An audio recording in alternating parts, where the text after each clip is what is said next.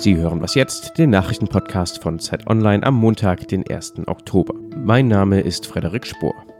Heute geht es um die Folgen von Erdogans Staatsbesuch in Deutschland und um den Umbruch in Nordkorea.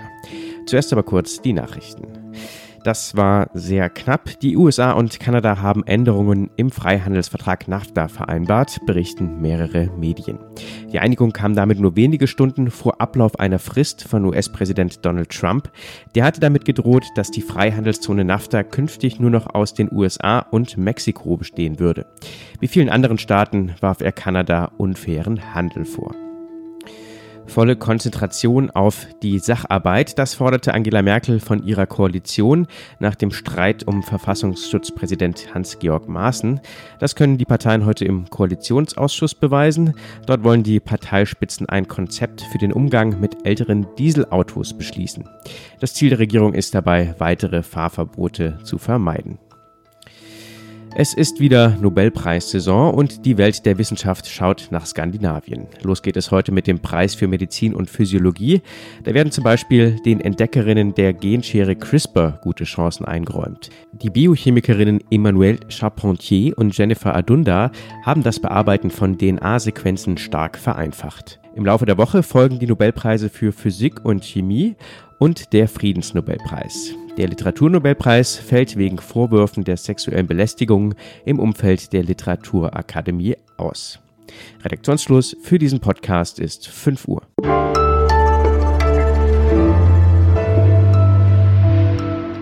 Ich bin Munja Malberg, hallo und herzlich willkommen. Son derece başarılı bir ziyaret yaptık. Trotz der ganzen Kritik haben wir eine ganz gute und sehr erfolgreiche Besuche und Besuchserlebnis gehabt. Also, Recep Tayyip Erdoğan sagt, sein Staatsbesuch in Deutschland war ein Erfolg. Wer erwartet hatte, dass der türkische Präsident kleinlaut auftreten würde, wegen der schweren Wirtschaftskrise zu Hause, der wurde eines Besseren belehrt. Erdogan zeigte sich machtbewusst und ließ auch die ein oder andere Provokation nicht aus. Über die Folgen von Erdogans Besuch spreche ich jetzt mit meinem Kollegen Hassan Gökaya aus dem Politikressort von Zeit Online. Grüß dich, Hassan. Hi. Manche hatten sich ja einen Neustart der deutsch-türkischen Beziehungen erhofft. Der ist jetzt ausgeblieben, oder? Der ist zum Teil wirklich ausgeblieben, das muss man leider so sagen. Erdogan hat sich nicht ganz so zahm gegeben, wie man erwartet hat. Ich meine, immerhin steckt sein Land in einer ökonomischen Krise. Er hat jetzt gezeigt, dass für ihn wichtig ist, dass er immer als Machtpolitiker auftreten kann, egal wo er ist, egal was er braucht. Und ähm, das haben wir ja gesehen, der türkische Geheimdienst hat offenbar Auslieferungsersuche an die Bundesregierung gestellt und das ausgerechnet kurz vor seinem Staatsbesuch in Deutschland. An Can Dündar zum Beispiel, den kritischen Journalisten. Genau, Can Dündar lebt hier im Exil und ähm, das ist eine sehr sensible Sache für die Bundesregierung. Es ist klar, dass Deutschland ihn nicht an die Türkei überstellen wird. Dennoch hat Erdogan darauf gepocht. Er weiß aber ganz genau, dass es nicht dazu kommen wird. Ihm geht es einfach nur darum, eine Botschaft an die Bundesregierung zu senden und die lautet, ihr beherbergt einen in der Türkei verurteilten Spion, ihr weigert euch den an uns auszuliefern, also ihr schuldet mir etwas. Denkt doch bitte daran, das nächste Mal, wenn ihr wieder einmal Kritik an mir ausübt. Hm. Erdogan hat ja in Köln die Zentralmoschee der DITIB eingeweiht. Es gab da ziemlich viel Kritik dran, vor allem weil der Moscheeverband nicht wollte, dass deutsche Politiker dort sprechen zur Eröffnung. Welche Folgen wird dieser Erdogan-Besuch für die DITIB haben? Das Image der DITIB ist nachhaltig beschädigt. Die DITIB hätte viele Freunde während dieses Besuchs gewinnen können. Ähm, ich meine, der Geist damals, als man diese Moschee gebaut hat, war ja eigentlich der, dass man den Islam der Zivilgesellschaft näher bringt. Und dafür hat man ja eine ganz andere Art von Moschee gebaut, die in der Tat ein sehr prächtiges Bauwerk heute ist. Und ähm, dass die DITIB offenbar ja vielen Politikern keine Redezeit eingeräumt hat, ist deshalb alles andere als ein kluger Schritt gewesen. Und das Vertrauen in diesen Verein ist sicherlich jetzt gebrochen.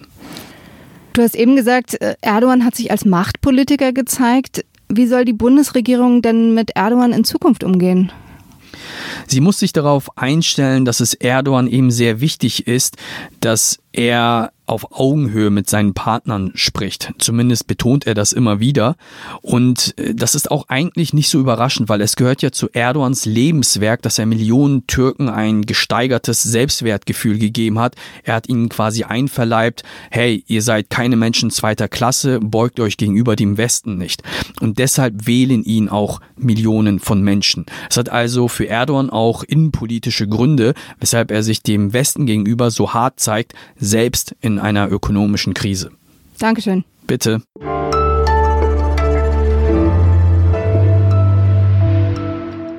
Und sonst so? Heute vor sechzig Jahren hat die NASA mit ihrer Arbeit begonnen. U S-Präsident Eisenhower wollte damals die zivile Raumfahrt stärken. Die Russen hatten nämlich ein Jahr vorher mit Sputnik den ersten Satelliten ins All geschossen und das wollte man nicht auf sich sitzen lassen. Die Russen blieben trotzdem erstmal vorne in der Raumfahrt bis zur Mondlandung von Neil Armstrong neunzehnhundertneunundsechzig. Auch heute hält der Kalte Krieg im Weltraum noch ein bisschen an. Eine besondere Schmach für die Amerikaner ist es, dass die NASA vor ein paar Jahren ihre Space Shuttles ausgemustert hat. Amerikanische Astronauten müssen jetzt mit russischen Flugzeugen zur Raumstation I S S fahren, also quasi per Anhalter durch die Galaxis.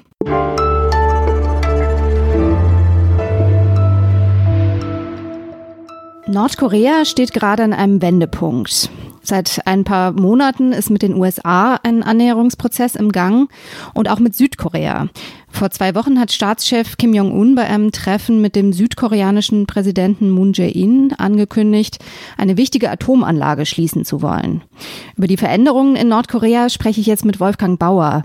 Er ist seit vielen Jahren Kriegs- und Krisenreporter der Zeit und war kürzlich in Nordkorea unterwegs. Hallo Wolfgang. Hallo. Du warst bei der siebzig-Jahr-Feier Nordkoreas Anfang September und kennst das Land auch schon länger. Das war, glaube ich, das siebte Mal, dass du dort warst. Was war denn diesmal anders? Ich war das, das erste Mal ähm, zu offen, offiziellen Feierlichkeiten eingeladen. Ähm, entsprechend war die Atmosphäre natürlich eine ganz, ganz andere. Die, die Innenstadt war quasi geräumt für all die Paraden und Aufmärsche, die es in diesen Tagen gegeben hat.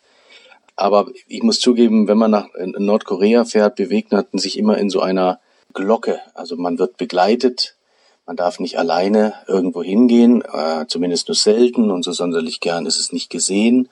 Und die Begleiter übersetzen alles äh, für einen. Und äh, deswegen kriegt man immer jeweils nur einen ganz, ganz engen Ausschnitt äh, von dem mit, was einen die Begleiter dann zugestehen. Ähm, ist immer schwierig zu sagen, was sich verändert hat und wie Nordkorea ist, wenn man nach Nordkorea gefahren ist. Aber in Pjöngjang ähm, hat sich was verändert. Die Stadt erlebt wie so ein Bauboom zurzeit, oder? Pjöngjang ist wie so eine Ausstellungsfläche für Nordkorea, für sich selbst und für die, äh, für die Ausländer. Und die Stadt hat sich total verändert in den letzten paar Jahren. Ich war das letzte Mal zweitausenddreizehn dort und auch schon damals gab es erste Hochhäuser äh, und Wolkenkratzer, aber mittlerweile sind noch viel mehr Nachbarschaften abgerissen und mit modernen Hochbauten neu bebaut worden. Und alle wundern sich natürlich sehr, woher kommt das Geld? Äh, woher kommt, woher kommt die Ursache für diesen scheinbar so plötzlichen Wirtschaftsaufschwung, wo doch äh, diese so wahnsinnig strengen Sanktionen von der Weltgemeinschaft auf Nordkorea lasten? Und woher kommt das Geld? Das ist die große Frage und da muss man als Journalist bzw. Beobachter, der im Land ist, immer sehr, sehr bescheiden sein und nicht zu viele Schlussfolgerungen ziehen. Offiziell gibt es eine neue Politik von Kim Jong-un, äh, ähm, im Unterschied zu seinem Vater, der vorgegeben hatte, dass das Militär zuvörderst zu stärken sei, äh, sagt jetzt der Sohn, äh, weil wir die Atomwaffen haben und rundherum gut geschützt sind auf günstige Art und Weise. Mit den Atomwaffen sind jetzt volkswirtschaftliche Mittel frei geworden, um das Zivilleben zu stützen und die Wirtschaft aufzubauen. Und da scheint auch ein Teil dran zu sein, dass jetzt tatsächlich große Ressourcen äh, umgeschichtet werden. Ähm, wobei äh, es immer noch oft dann die Soldaten sind, die halt früher Kasernen gebaut haben, Übungen abgehalten haben und die jetzt diese Wolkenkratzer, diese Hochhäuser bauen. Und sehr günstige Arbeitskräfte für das Regime sind. Das ist das eine. Das andere ist, dass China im Hintergrund steht China hat sich ja offiziell den Sanktionen angeschlossen, aber seit vielen, vielen Jahren betreibt es einen, einen regen Handel und einen regen Austausch mit Nordkorea, was ich auch als gar nicht so falsch betrachte. Sind es jetzt nur wirtschaftliche Veränderungen oder tut sich auch politisch wirklich was?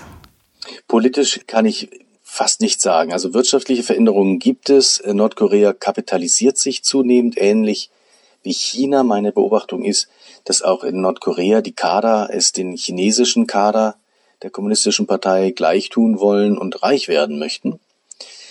Das sind ja sensationelle Karrieren in China passiert, bis hin zum Milliardärsdasein. Und das nimmt die, nimmt die nordkoreanische Elite natürlich sehr wahr. Aber inwieweit das einhergeht mit politischen Freiheiten, meine Begleiter, die ich jetzt schon lange kenne, sind ein bisschen lockerer geworden, weil sie mir mehr vertrauen. Ob das aber auch gleichzeitig bedeutet, dass es jetzt größere politische Freiheiten gibt, wage ich zu bezweifeln. Das ist eben das, das Schwierige. Nordkorea ist immer noch eine Blackbox und alle Informationen, die man aus Nordkorea bekommt, die meisten davon sind, sind streng gefiltert. Dankeschön. Gerne.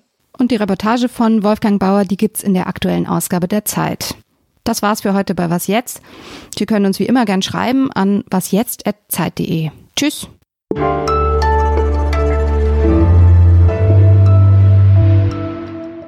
Wegen dir, habe ich gelesen, gibt's in Pjöngjang deutsches Bier. Wie kommt das denn? Damals hatten mich meine Begleiter in Nordkorea gefragt, ähm, dass sie Interesse hätten, ein, ein Restaurant, ein, ein Bierrestaurant in Pjöngjang aufzumachen mit deutschem Bier und ob ich nicht, ob ich nicht jemand wüsste in Deutschland, der ihnen, der ihnen Bier liefern kann.